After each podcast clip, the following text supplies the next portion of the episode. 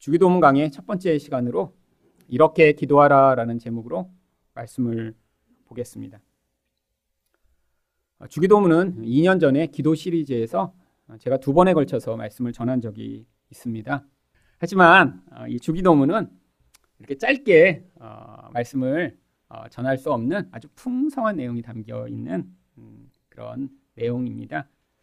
주기도에 나오는 대표적인 기도인 나라가 임하게 하여 달라라는 기도조차 하나님 나라에 대한 간구이며 하나님 나라에 대한 이야기는 성경 전체의 이야기가 사실 담겨 있는 것이죠.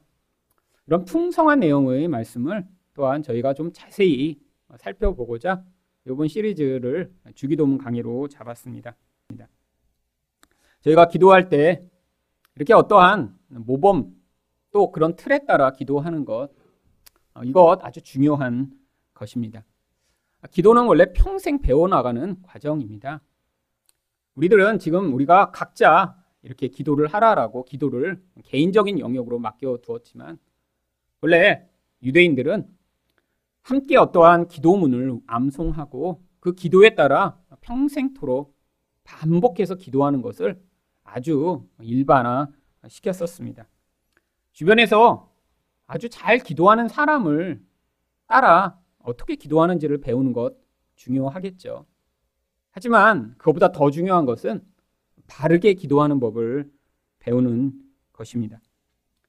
왜 예수님께서 이 주기도문을 이 말씀 가운데 기록하도록 하신 것일까요? 바로 제자들에게, 아니, 우리들에게 어떻게 기도해야 할지를 가르치시고자 했기 때문입니다. 누가복음 11장 1절 말씀을 보시면 예수께서 한 곳에서 기도하시고 마치심에 제자 중 하나가 여짜오되 주여 요한이 자기 제자들에게 기도를 가르친 것과 같이 우리에게도 가르쳐 주옵소서. 제자들은 예수님께 기도를 가르쳐 달라라고 요청을 했습니다. 예수님의 제자들은 세례 요한의 제자였던 사람들이 여러 명이었습니다. 예수님의 제자들 가운데 핵심이었던 베드로, 야고보, 요한, 안드레 이들은 원래 세례 요한의 제자들이었습니다. 그들은 세례 요한으로부터 어떻게 기도해야 할지를 배웠습니다. 그런데 예수님을 따라다니면서 아, 이분이 가르치는 그 기도의 모범을 배우고 싶다라는 생각이 들어 예수님께 바로 그것을 요청했던 것이죠. 당시에는 이것이 아주 일반적이었습니다. 어떤 랍비로부터 가르침을 배우고자 따라다니는 사람들은 그 랍비가 가르치는 기도문을 따라 그대로 기도하면서 어떻게 하나님께 기도해야 할지를 배우는 것이 일반적이었죠. 그런데 그런 랍비로부터 배운 기도문만이 아니라 유대인들은 하루에도 여러 차례 유대인들이 서로 가지고 외우는 그런 기도문들을 가지고 기도하는 것을 아주 일반화했던 것입니다. 유대인들이 아침 저녁으로 했던 기도 가운데는 쉐마 기도라고 하는 기도가 있습니다. 해 뜨기 전에 항상 기도했고요. 또 해가 지자마자 기도를 했던 것이죠. 이 쉐마 기도는 신명기 6장 4절과 5절에 나오는 말씀을 가지고 기도한 것입니다. 이스라엘아 들으라 우리 하나님 여호와는 오직 유일한 여호와시니 너는 마음을 다하고 뜻을 다하고 힘을 다하여 내 하나님 여호와를 사랑하라. 물론 이 뒤에 나오는 몇 구절을 더하여 유대인들은 아이 때부터 이 말씀으로 아침 저녁으로 매일 기도했습니다. 또한 유대인들은 테필라 기도라고 해서 유대인들이 18개의 기도문들을 만들었고요. 그 기도문들을 암송하는 것으로 기도를 대신한 경우들이 아주 많았습니다. 이 테필라 기도는 하루에 세 번 기도하도록 되어 있었는데 이 18개의 기도문들을 쭉 암송하는데 약 한 15분 정도 걸립니다. 그것들을 어려서부터 또 암송하면서 반복해서 하나님의 은혜를 구했던 것이죠. 개인적으로는 이렇게 쉐마나 테필라 기도로 기도를 했지만 또한 공동체로 모이면 카도시 기도라고 하는 거룩한 기도문이라는 기도문을 또 공동으로 암송을 했습니다. 이렇게 어떤 정해진 틀에 따라 기도하면서 또 어떤 랍비를 따라 이렇게 말씀을 배우고자 하는 사람들은 그 랍비가 가르쳐 준 기도문을 또 외워서 같이 기도했던 것이죠. 근데 예수님은 왜 이 제자들에게 이 주기도문을 가르쳐 주신 것인가요? 그래서 우리가 이것들을 배웠으니까 이제는 이 주기도문 그대로 따라서 기도하라고 하신 것이 아니라 이 주기도문을 통해 바로 어떻게 기도해야 할지 앞으로 하나님과의 관계의 기초가 무엇인지 우리에게 가르치시고자 했던 것입니다. 그렇다면 주기도문은 무엇을 가르치나요? 첫 번째로 기도의 전제는 하나님과의 친밀한 관계임을 가르쳐 줍니다. 9절 말씀입니다. 이 주기도문의 시작은 하늘에 계신 우리 아버지여라고 시작을 합니다. 예수님이 하나님을 아버지라고 부르는 것은 아주 당연한 것이죠. 왜죠? 예수님은 바로 하나님의 아들이니까요. 그런데 이 기도문을 가르쳐 주시면서 예수님은 하나님을 내 아버지라고 부르시는 것이 아니라 우리 아버지라고 부르십니다. 결국 기도를 하는 모든 사람들이 하나님을 향해 아버지라고 부르라고 가르쳐 주고 계신 것이죠. 그가 기도하실 때는 하나님을 향해 아빠라고 부르며 기도를 하셨습니다. 마가복음 14장 36절입니다. 이르시되 아빠 아버지여 아버지께는 모든 것이 가능하오니 이 잔을 내게서 옮기시옵소서. 여러분 이 아빠라고 하는 것은 어느 나라나 공통적으로 아이들이 처음 자기 아빠나 엄마를 부를 때 사용하는 아주 친근한 호칭이죠. 그래서 여기 나와 있는 이 아빠라고 번역된 단어도 헬라어를 그대로 읽으면 아바입니다. 아이들이 처음 발음하기 가장 쉬운 그런 자음이 미음이나 비읍이기 때문에 사실 한국에서도 아빠, 엄마라고 하듯이 서양에서도 파파, 아바 비슷한 발음들로 다 자기 부모를 부르게 되어 있죠. 여러분, 근데 예수님은 어른이세요. 근데 하나님을 향해 다가갈 때 아빠라고 부르면서 기도를 하세요. 무엇을 보여주는 것이죠? 바로 기도의 전제가 이런 하나님과의 깊은 친밀감에서 시작된다라는 것을 우리에게 가르치고자 한 것입니다. 여러분, 유대인들은 하나님을 아빠 혹은 아버지라고 절대 부르지 않았습니다. 하나님은 무서우시고 거룩하시며 위험이 높으신 분이셨기 때문에 하나님을 감히 아버지라고 부르는 것조차 그들은 쉽게 생각할 수 없는 것이었습니다. 여러분, 그래서 심지어는 예수님이 하나님을 자기 아버지라고 말씀을 하셨더니 유대인들이 예수님을 죽이고자 합니다. 요한복음 5장 18절입니다. 유대인들이 이로 말미암아 더욱 예수를 죽이고자 하니 하나님을 자기의 친아버지라 하여 자기를 하나님과 동등으로 삼으심이로라. 여러분 하나님을 아버지라고 부르면 어떻게 되는 것인가요? 바로 아들이 되는 것이죠. 근데 아들이면 그 아들에게 하나님과 동등한 권위가 부여되는 것입니다. 아들은 아버지 것을 그대로 물려받아 아버지의 모습, 아버지의 권세, 아버지의 영향력을 가진 사람이 되는 것이죠. 그런데 유대인들은 하나님을 그래서 함부로 아버지라고 부를 수 없었던 것입니다. 근데 예수님이 하나님이 내 아버지다라고 말씀하시니까 아니 어떻게 그 하나님과 동등되는 것으로 자신을 이야기할 수 있느냐라고 예수님을 죽이려고 한 것이죠. 여러분 그런데 예수님은 하나님을 자기 아버지라고 아주 반복해서 말씀하십니다. 여러분 복음서를 읽어보시면 예수님이 하나님을 호칭할 때 항상 아버지라고 부르세요. 얼마나 많이 아버지라고 부르시냐면 예수님이 하나님을 아버지라고 부르는 경우가 200번도 넘게 복음서에 나옵니다. 여러분 그런데 그 예수님이 우리들을 한테도 하나님을 아빠라고 부르라고 지금 가르치고 계신 거예요. 아니 어떻게 하나님을 우리가 감히 아버지라고 부를 수 있죠? 바로 성령을 통해 이 일이 가능하게 된 것입니다. 로마서 8장 15절 말씀입니다. 너희는 다시 무서워하는 종의 영을 받지 아니하고 양자의 영을 받았으므로 우리가 아빠 아버지라고 부르짖느니라. 여러분, 우리가 구원받은 그 구원의 가장 큰 혜택과 또한 특권이 무엇이냐면 바로 그 위대하고 전능하고 거룩하신 하나님의 자녀로 우리가 입양되게 되었다라고 하는 것입니다. 여러분 그런데 우리 안에는 어떠한 영적 경향성이 존재하나요? 바로 여기에 나와 있는 무서워하는 종의 영이라고 하는 영적 경향성을 모든 인간은 근원적으로 가지고 있습니다. 이것은 바로 아담의 죄로 말미암아 인간에게 나타나기 시작한 것이죠. 하나님은 완전하고 거룩하세요. 근데 인간은 어떻습니까? 불완전합니다. 항상 문제가 있고 항상 죄악으로 말미암는 그런 부끄러움과 수치를 인생 가운데 경험하게 되어 있죠. 그러면 하나님 앞에 나아갈 수가 없는 거예요. 결국 두려움이 우리를 지배합니다.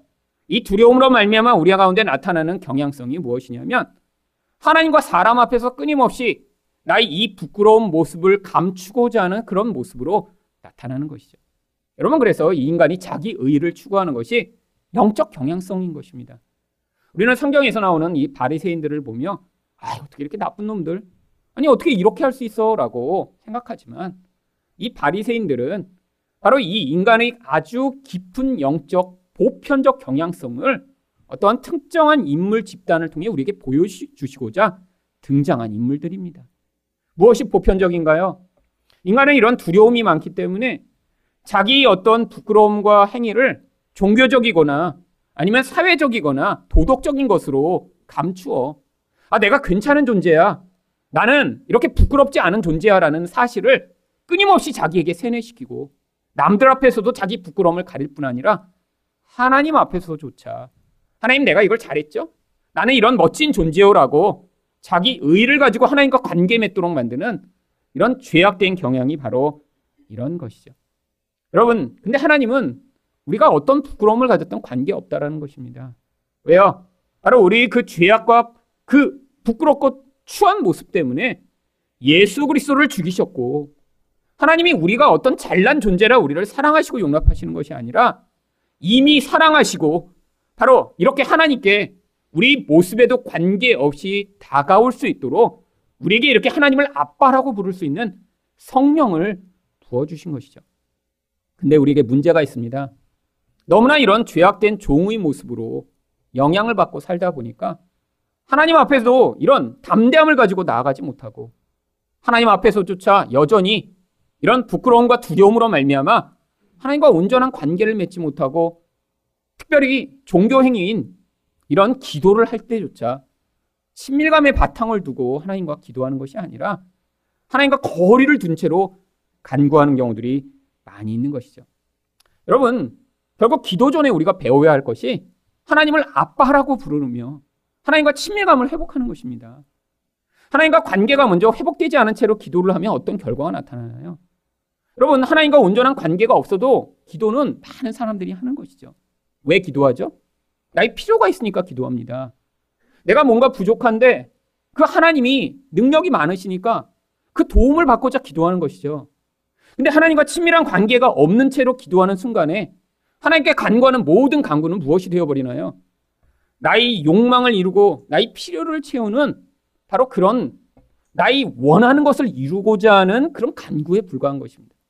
이게 바로 성경이 이야기하는 우상 숭배죠. 하나님과 친밀한 관계를 갖지 않은 채로 내가 원하는 것을 어떤 힘 있는 자로부터 얻어내고자 하는 이러한 행위. 이게 바로 영적 우상 숭배인 것입니다. 하나님과 관계 없는 채로 하나님 이거 주세요. 저거 해 주세요. 이렇게 도와주세요. 라고 얼마나 많이 간구하나요? 근데 그렇게 많은 간구를 하면 할수록 어쩌면 더 많은 우상 숭배를 행하고 있는 것이죠. 여러분 그래서 기도를 할 때 가장 중요한 게 내가 이런 복음을 받아들임으로 아 하나님이 나를 예수로 말미암아 용납하시고 아들과 딸로 사랑하시는구나라는 사실을 확인하는 것입니다. 하나님을 향해 아빠라고 부르며 나아가 하나님 나의 죄악과 나의 부끄러움은 하나님께 나갈 자격과 조건이 되지 않지만 오늘도 예수 그리스도로 말미암아 하나님께 나아갑니다라고 고백을 하며 나아가는 것이죠. 여러분 저도 20대 때 기도를 처음 배울 때 하나님 앞에 나아가려고 할 때마다 저희 부끄러운 모습이 자꾸 생각이 나는 거예요. 기도를 하려고 그러면 야 이렇게 기도해도 되나? 아, 내가 뭔가 조금 더 멋지고 잘난 모습으로 하나님 아, 제가 이렇게 좀 괜찮은 사람 아닌가요? 아, 이렇게 하나님도 나를 아 그래 너 참 착하다라고 해주실 것 같고 아니, 뭔가 나쁜 짓을 하고 화를 내고 아, 부끄러운 모습을 내 자신이 목격하고 나면 아, 기도하는 게 너무너무 꺼려지는 거예요. 그래서 기도를 할 때마다 그때 처음에 항상 어떤 기도를 암송하면서 기도를 했냐면 어떤 분이 그렇게 얘기하시더라고요. 자기가 기도할 때 이렇게 기도한대요. 아, 그래서 제가 그걸 배웠습니다. 그래서 그때 했던 기도문이 바로 하나님, 저는 부끄러워 하나님 앞에 나아갈 수 없지만 오늘도 예수를 죽이셔서 저를 사랑하시고 용납하시는 그 은혜를 더디어 하나님께 나아갑니다 라고.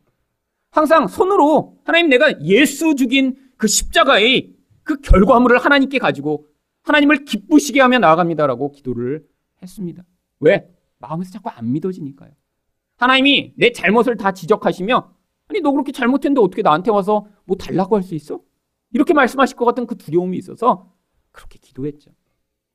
여러분 복음을 배워가며 결국 무엇을 깨달았냐면 하나님은 나라는 존재를 보시는 것이 아니라 바로 내가 워낙 연약하고 부족하기 때문에 내가 행하는 어떤 것을 통해 나를 용납하시지 않고 그래서 예수님을 죽이시고 지금도 여전히 그래서 그 예수를 통해 나를 하나님의 사랑받는 자로 바라보시는구나라는 사실을 깨닫게 된 것입니다. 여러분, 친밀감의 바탕을 두고 기도하지 않으면 그래서 기도하면 할수록 우리는 더 깊은 우상숭배에 빠집니다. 그런데 이 친밀감의 바탕을 두고 기도를 해야 우리가 기도를 하면 할수록 하나님이 어떠신 분이신가 더 배워가며 더 깊은 기도를 통해 하나님과의 관계가 회복될 수 있죠. 여러분, 많은 사람들이 기도를 합니다. 그런데 이런 친밀감의 바탕을 두지 않고 기도를 하니까 기도를 하면서 자꾸 하나님과 거래 관계가 돼버리는 거예요. 여러분, 두 사람이 만약에 연애를 한다고 한번 생각을 해보세요. 우리 여자는 그 만나는 남자에게 아, 이 사람이 부자니까 아, 나한테 이렇게 만날 때마다 선물도 주고 나를 좋은 데 데려갔으면 좋겠다. 이런 마음으로 만약에 만난다고 생각해 보세요. 아니, 남자는 그 여자를 만나면서 아, 이 여자가 예쁘니까 아니, 나를 만나서 나에게 내가 원하는 쾌락과 기쁨을 주겠지라고 생각하며 여자를 만난다고 생각해 보세요. 그럼 이게 정말 사랑이고 연애가 될까요? 그러면 이건 거래 관계입니다. 만약에 남자가 그 여자가 원하는 쾌락과 기쁨을 주지 않으면 이 관계는 언제든지 깨져요. 또한 여자가 기대한 만큼의 그런 경제적 보상이 남자로부터 주어지지 않으면 남자를 향해 분노하며 결국 관계가 깨어지겠죠. 만약에 우리가 하나님과의 친밀감에 바탕을 두지 않은 채로 하나님 이게 필요해요. 하나님 저게 필요해요라고 나간다면 하나님과의 관계가 발전하는 것이 아니라 결국 내가 원하는 것이 주어지지 않으면 결국 하나님과의 관계가 철저하게 깨어지게 되어 있습니다. 여러분, 하나님은 우리가 그래서 하나님과의 친밀감에서 시작해 그 친밀감이 더 깊어지는 관계로 이 기도를 사용하기를 원하시는 것입니다. 여러분 또한 친밀감 가운데 기도를 시작해야 우리가 바르게 기도하는 법을 배울 수 있습니다. 여러분, 기도는 철저히 영적 행위입니다. 우리 영적인 반응이 기도라고 하는 그러한 행위로 나타나는 것이죠. 여러분, 그래서 여러분, 기독교에서만 기도하나요? 아니에요. 이슬람 교도들이 훨씬 더 기도 열심히 합니다. 여러분, 불교인들도 기도 많이 해요. 여러분, 사실은 그 기도의 정성과 분량으로 보면 어쩌면 기, 독교인들이 그들과 비교할 수 없을 정도로 적을지도 모릅니다. 점점 줄어가고 있어요. 점점. 그리고 옛날에는 이 기독교가 처음 들어왔을 때 이렇게 정성을 바쳐 기도하던 그 습관들이 있어서 예전에 기도를 주로 어머니들이 이렇게 산신령한테 기도하고 할 때 언제 기도하셨나요? 새벽에 하셨잖아요. 그 습관을 받아 저희 교회도 이렇게 새벽 기도의 습관이 아주 널리 퍼졌습니다. 여러분 근데 이제 점점점 그런 기도들이 다 줄어가고 있죠. 여러분, 그러면 우리가 어떻게 도대체 기도해야 하는 것인가요? 여러분, 바로 이 하나님과의 친밀감 안에서 바로 기도하는 법을 배워나가야 되는 것입니다. 어떻게 해요? 여러분, 관계 안에서 기도하기 시작하면 결국 관계가 깊어질수록 하나님이 어떤 분이신가 우리가 더 잘 알게 되어 있어요. 내가 원하는 것만을 간구하게 나가면 어떤 관계겠어요? 내가 원하는 것이 주어지지 않으면 그때마다 실망과 관계가 깨집니다. 근데 하나님과의 관계를 목표로 하나님께 나아가 여러분, 관계 중심적으로 기도를 시작할 때, 아, 하나님이 원하시는 것이 무엇일까? 하나님이 나에게 바라시는 것이 무엇일까? 하나님이라는 분은 어떤 분이실까를 목적으로 기도하기 시작할 때, 여러분, 기도의 과정 가운데 하나님을 알게 되면서 또한 하나님의 모습과 반대되는 우리의 모습들을 같이 발견하게 되어 있습니다. 여러분, 기도는 영적 행위이기 때문에 기도를 할 때 바로 우리의 영혼 안에 있는 영적으로 쌓여있던 것들을 우리가 그 과정 가운데 더 자세하고 구체적으로 경험하게 되어 있죠. 여러분, 기도하기 전에는 생각이 머리에 머뭅니다. 내가 내 사물을 판단하고 눈으로 인식하는 수준에서 머물러 있는데, 여러분, 기도를 하게 되면 이 영적 행위를 통해서 그 생각의 깊이와 판단이 더 깊어지는 것이죠. 아니, 그래서 우리 영혼에서 쏟아져 나오는 그런 우리 깊은 생각, 영혼 안에 있던 그런 것들을 발견하게 되면 그 안에 막 놀라운 것들이 담겨 있나요? 아름다운 것들이 막 표출되나요? 여러분 그렇지 않은 경우가 훨씬 더 많습니다.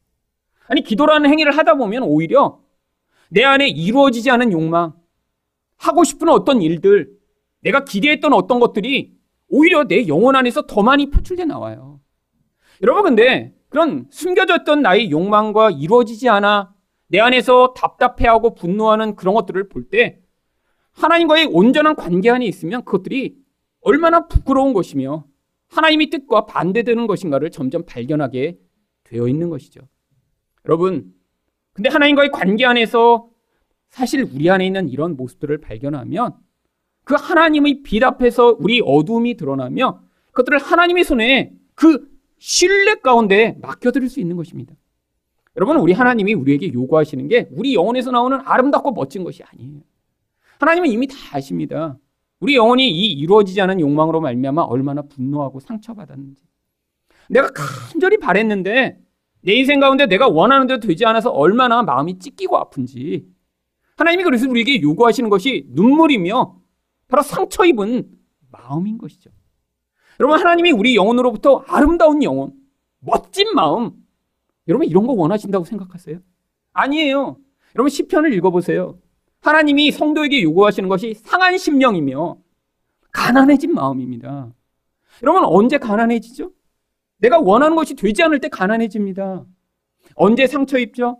내가 간절히 원했는데 그게 내 인생 가운데만 주어지지 않는 것 같아 마음이 깨어지고 아플 때 상처 입죠. 근데 하나님이 그걸 요구하시는 거예요. 여러분 이런 상처 입은 마음이 무엇으로 그래서 드러나나요? 눈물로 드러나죠. 여러분 그래서 다윗이 하나님께 기도하러 나갈 때 뭐라고 기도했습니까? 나의 눈물을 주의 눈물병에 담아 주시옵소서. 여러분 얼마나 눈물을 많이 흘렸는지 눈물을 이렇게 담으면 병에다 담을 수 있을 만큼 눈물이 많이 나온다는 거예요.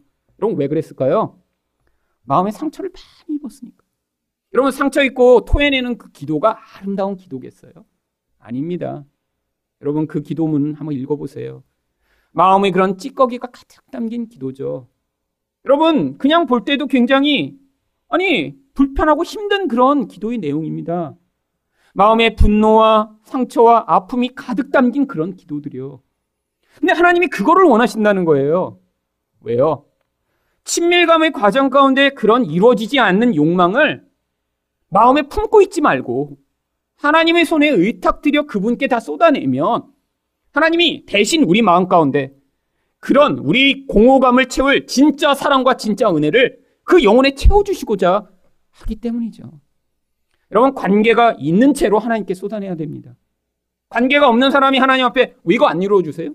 왜 이건 이렇게 나의 인생 가운데 이렇게 하세요? 라고 나아간다면 결국 이런 사람은 기도하면 할수록 분노는 더 커지고 하나님과 관계는 더 깨어지겠죠.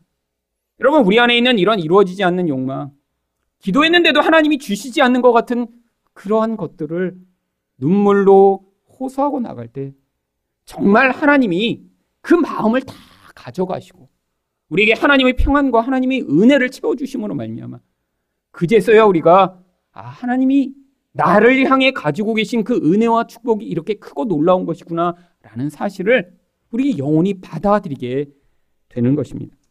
두 번째로 주기도문은 무엇을 가르치나요? 하나님 나라가 최우선임을 가르칩니다. 여러분 유대인들도 하나님께 계속 간구했습니다. 여러분 이 유대인들의 기도문을 보면 주기도문과 아주 유사한 내용이 많이 나옵니다. 특별히 이 테필라 기도를 보면 하나님 나라가 임하게 하여 주시옵며 여러분 주기도문과 똑같은 내용이 나와요. 또한 하나님의 이름이 거룩히 여김을 받으시오며 아니 주기도문과 똑같은 내용이 나옵니다. 여러분 이게 이상한 것이 아닙니다. 왜죠? 예수님도 유대인이시고 제자들도 다 유대인이에요. 이들이 어려서부터 아침, 점심, 저녁으로 이 기도문을 계속 외웠습니다.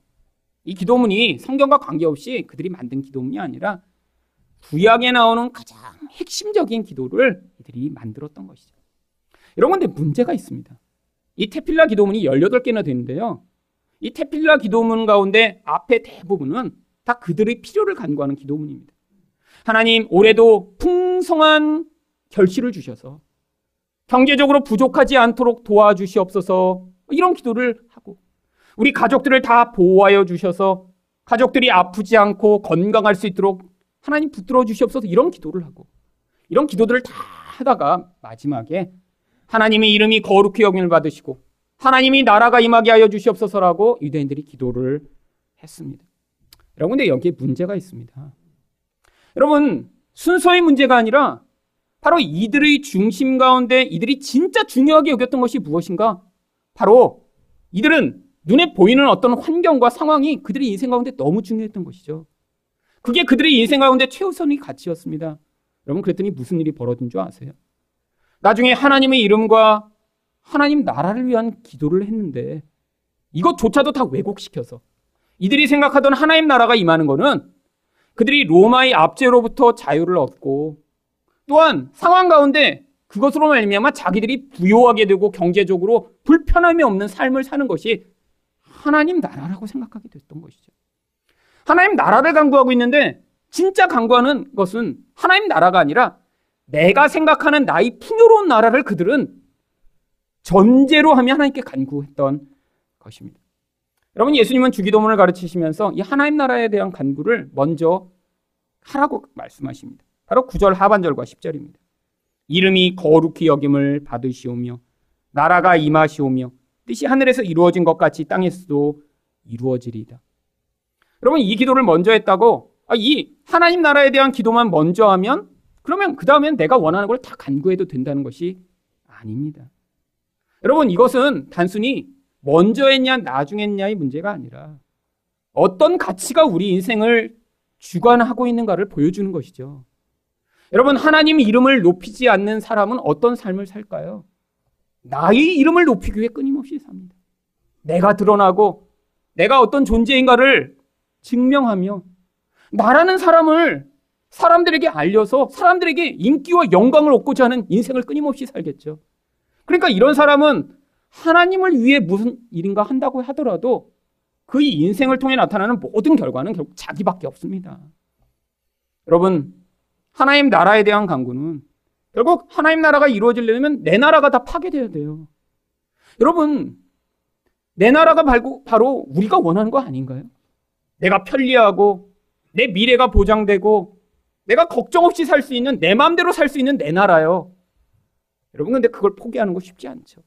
하나님 나라에 대한 강구 쉽지 않은 기도입니다. 여러분 하나님의 뜻이 이루어지길 원한다고요? 하나님 뜻이 이루어지려면 내 뜻이 다 포기돼야 됩니다. 여러분 우리 인생 가운데 다 나름대로 여러분이 생각하는 나의 뜻들이 다 있으시잖아요. 우리 가정은 이렇게 됐으면 좋겠다. 우리 자녀들은 이렇게 됐으면 좋겠다. 아니 교회에 대해서도 여러분 나름대로 다 그림을 가지고 계십니다. 여러분 그래서 이렇게 어려운 거예요. 여러분이 생각하는 교회 그림, 제가 생각하는 교회 그림, 하나님이 생각하시는 교회 그림이 다 틀려요. 서로 이 맞춰 나가는 과정, 이게 하나님 뜻이 이루어지는 것이죠. 여러분, 그런데 이런 순서의 문제가 아니라 그래서 결국 어떤 가치가 우리 인생에 가장 중요한 건데 이런 가치 기준으로 보면 이 주기도면의 다음 부분에 나오는 우리에게 꼭 필요한 기도조차도 결국 하나님 중심적인 영적 간구임을 알 수 있는 것입니다. 11절과 13절까지의 말씀을 보겠습니다.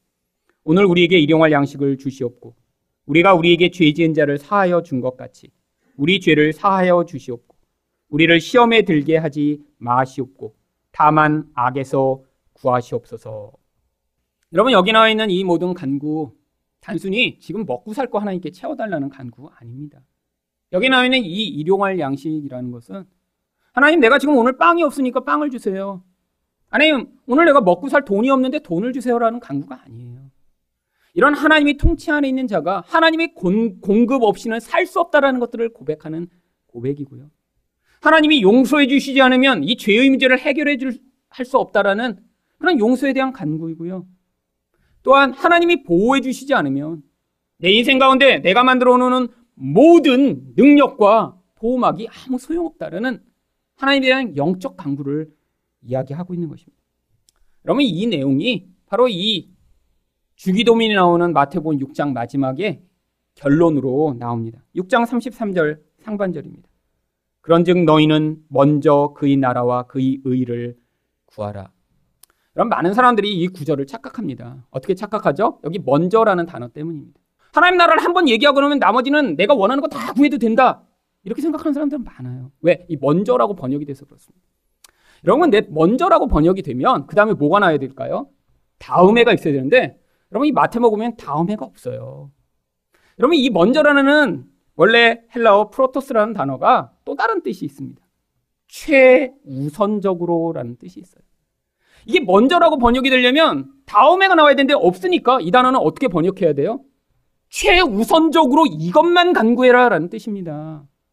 성도는 하나님 나라와 그의 의를 간구하는 그 기도가 그의 모든 기도의 중심이며 전제가 되어야 된다라고 이야기를 하고 있는 것이죠.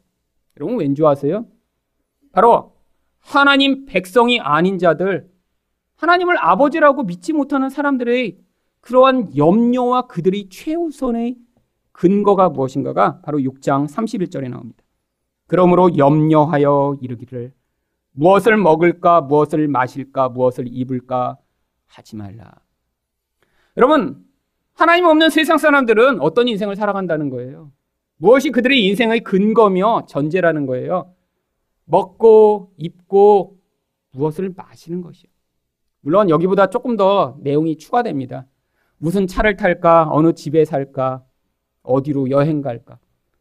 여러분, 세상 사람들이 다 고민하고 하루 종일 걱정하고 하루 종일 관심 기울이는 문제들이 다 이런 것입니다. 결국 뭐예요? 생존의 문제죠. 근데 그 생존의 문제 어느 정도 갖추어지고 나면 거기서 무슨 문제가 발생합니까? 더 질이 좋고 남보다 더 탁월하여 다른 사람들은 쉽게 하지 못하는 걸 나만 누리고 싶은 욕구가 발동하죠. 여러분 그래서 끊임없이 인생들이 뭘 합니까? 결국 내가 생각하는 나의 영역에서 할 수 있는 최선의 것을 찾아 그것을로 나는 이런 특별한 사람이야라는 것들을 보여주고자 하는 그런 인생을 살아가는 것이 세상 사람들의 인생이라는 거예요. 여러분, 모든 것을 가지고 자기 자신을 다 높이고 하나님처럼 살 수는 없습니다. 그러니까 주로 돈이 없는 사람들은 맨날 인스타에 어떤 사진을 올리죠? 음식 사진을 올립니다. 그건 소소하게 나는 특별한 거 먹어라는 걸 계속 보여줄 수 있는 아주 특별한 것이니까요. 여러분, 돈이 있으면 음식 사진 안 올려요. 어떤 사진 올리죠? 차 사진 올리고, 시계 사진 올리고, 그러죠. 그럼 뭐 하는 거예요? 세상 사람들이 관심의 영역이 거기밖에 없어요. 어떤 거요? 눈에 보는 거요. 눈에 보는 것으로 나는 특별한 존재이고, 나는 괜찮은 사람이고, 나는 수치스럽지 않은 존재라는 것들을 자랑하고자 하는 인생이요. 여러분, 우리도 하나님께 그럴 때가 얼마나 많은가요? 여러분, 이게 어쩔 수 없는 인간의 경향성입니다.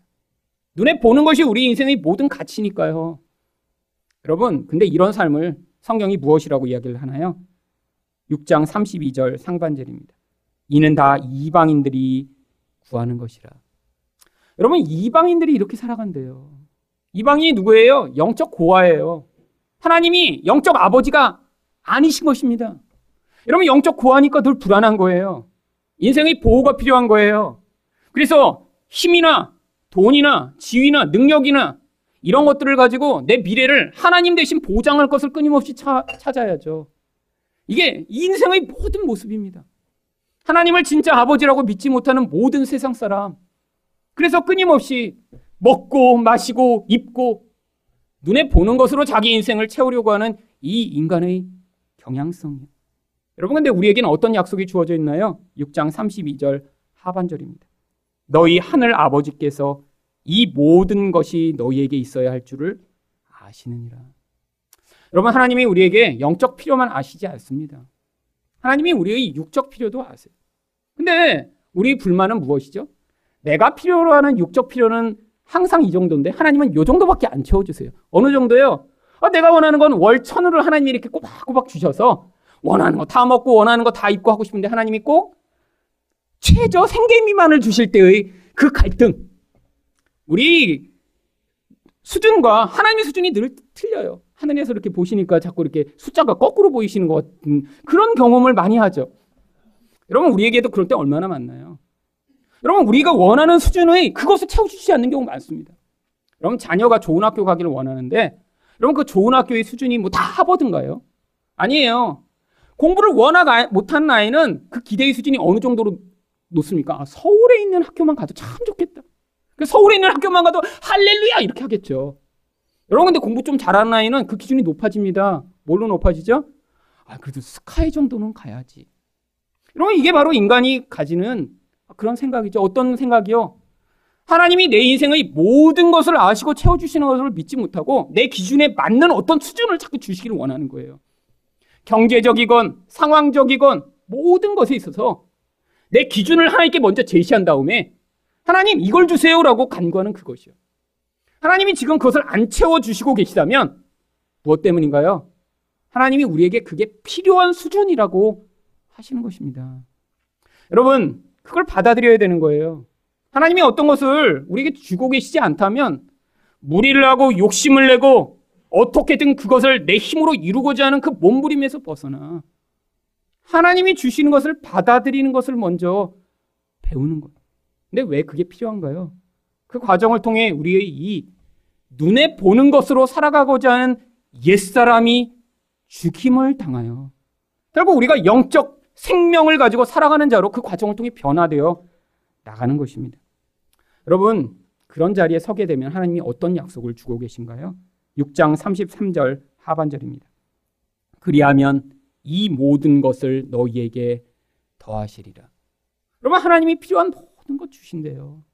영적인 필요, 우리 육적 필요까지도 다 하나님이 채워 주신대요. 근데 우리가 뭘 배워야 된다고요?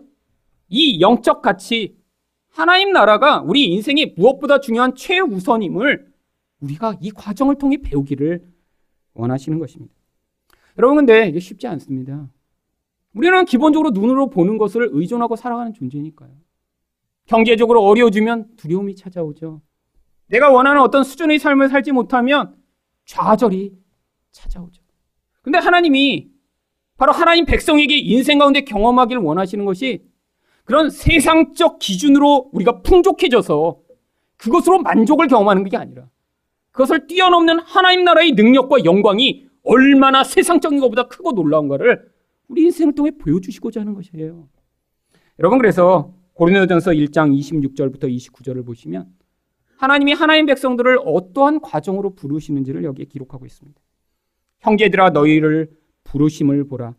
육체를 따라 지혜로운 자가 많지 아니하며 능한 자가 많지 아니하며 문벌 좋은 자가 많지 아니하도다.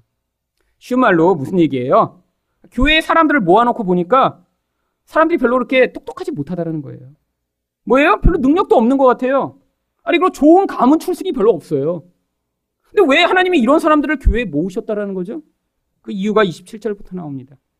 그러나 하나님께서 세상의 미련한 것들을 택하사 지혜 있는 자들을 부끄럽게 하려 하시고 세상의 약한 것들을 택하사 강한 것들을 부끄럽게 하려 하시며 하나님께서 세상의 천한 것들과 멸시받는 것들과 없는 것들을 택하사 있는 것들을 폐하려 하시나니 이는 아무 육체도 하나님 앞에서 자랑하지 못하게 하려 하심이라. 여러분, 세상에서 힘이라고 삼는 그것들을 가지고 있지 못하더라도 그들 가운데 하나님이 이 하나님 나라의 영광과 능력으로 말미암아 그 세상의 힘과 능력을 뛰어넘는 하나님 나라의 가치를 드러내는 자 만드시고자 하는 것이 바로 하나님의 목적 이라고 하는 것이죠. 여러분, 여러분 인생 가운데 정말 돈이 없고 능력이 없어서 우리 좌절할 때 얼마나 많으세요? 옆집은 차를 착착 바꾸는데 못 바꾸고 20년째 같은 차를 탈 때의 그 느낌. 그러면 다 경험하죠.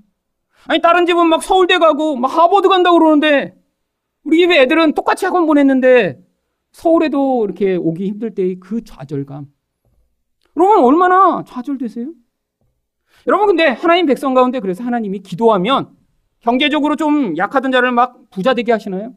아이들 공부 못하다가 기도하면 아이들이 막 공부를 갑자기 잘하게 되나요? 아니 제 인생 가운데 그런 일은 벌어진 적이 없습니다. 여러분 경제적으로 그렇게 고통스러운 과정들을 지나갔죠.